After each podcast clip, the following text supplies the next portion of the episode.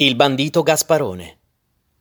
Poco dopo il 1870, in Vicolo del Piede, una stradina a due passi da Santa Maria in Trastevere, si poteva vedere un simpatico personaggio, un vecchietto che se ne stava tutto il giorno a lavorare a maglia.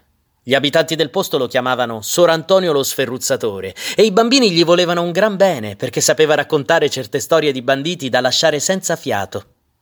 Chi lo avesse incontrato in quei giorni non avrebbe mai sospettato di trovarsi davanti a uno degli uomini più feroci del suo tempo, niente meno che Antonio Gasparoni, detto Gasparone, l'ultimo brigante dello Stato Pontificio, datosi alla macchia dopo aver trucidato a coltellate il fratello di una giovane di cui era innamorato.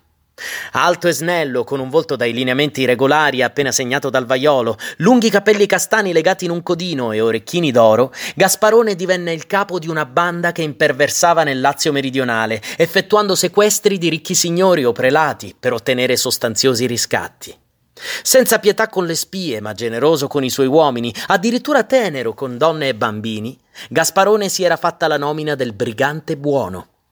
Nel 1825 fu catturato con l'inganno. Gasparone si fece quasi 50 anni di reclusione.